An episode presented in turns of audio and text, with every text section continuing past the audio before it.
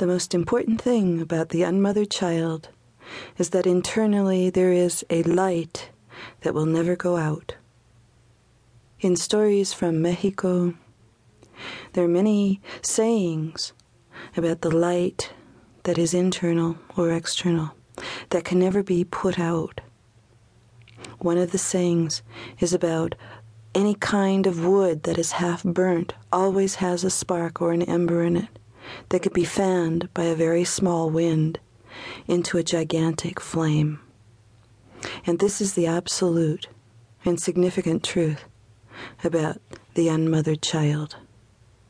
Even though people who have experienced the terrible pain and humiliation of not being cared for with a loving hand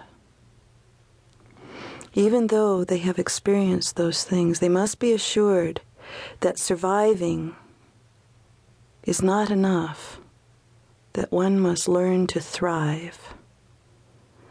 And that is what the little flame inside is all about.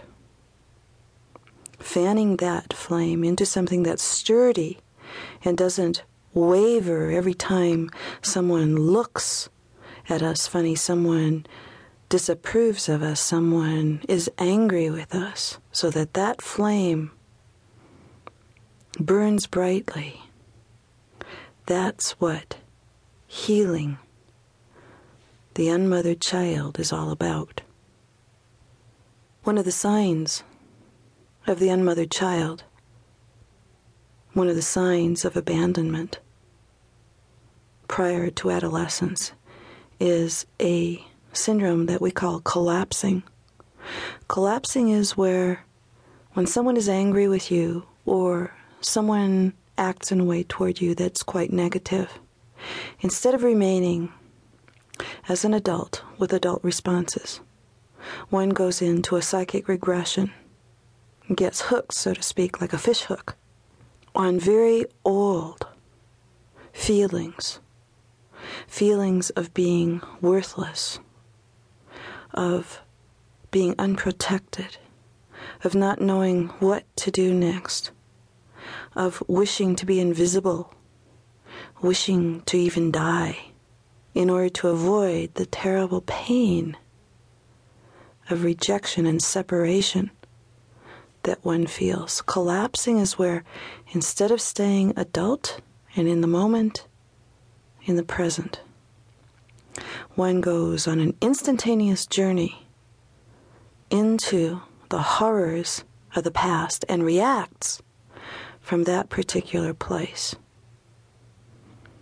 That idea of collapsing is one of the ways that causes that internal flame to begin to waver and sputter.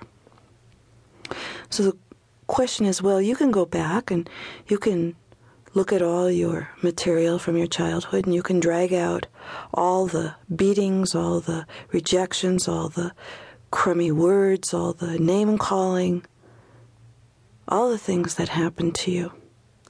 But that isn't going to turn the trick of keeping that flame burning bright.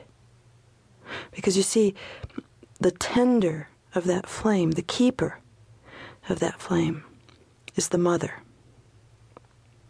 And we're talking about an internal mother, not an external mother. If the external mother has failed you once, chances are that if she fails you once, she's not going to change so that she can fulfill you now. So, what that means is that we have to grow an internal mother. And if things happened properly when you were a child, that would already be all grown within you already. But as it is, it probably is a very young mother who isn't quite sure what to do all the time, just like a truly young mother who has all the desire and all the wishes to do everything properly for her child, but is a little bit unsure of herself. And I want to tell you a psychic secret. Something that is so simple that all of us, once we understand it, wonder why we didn't think of it ourselves.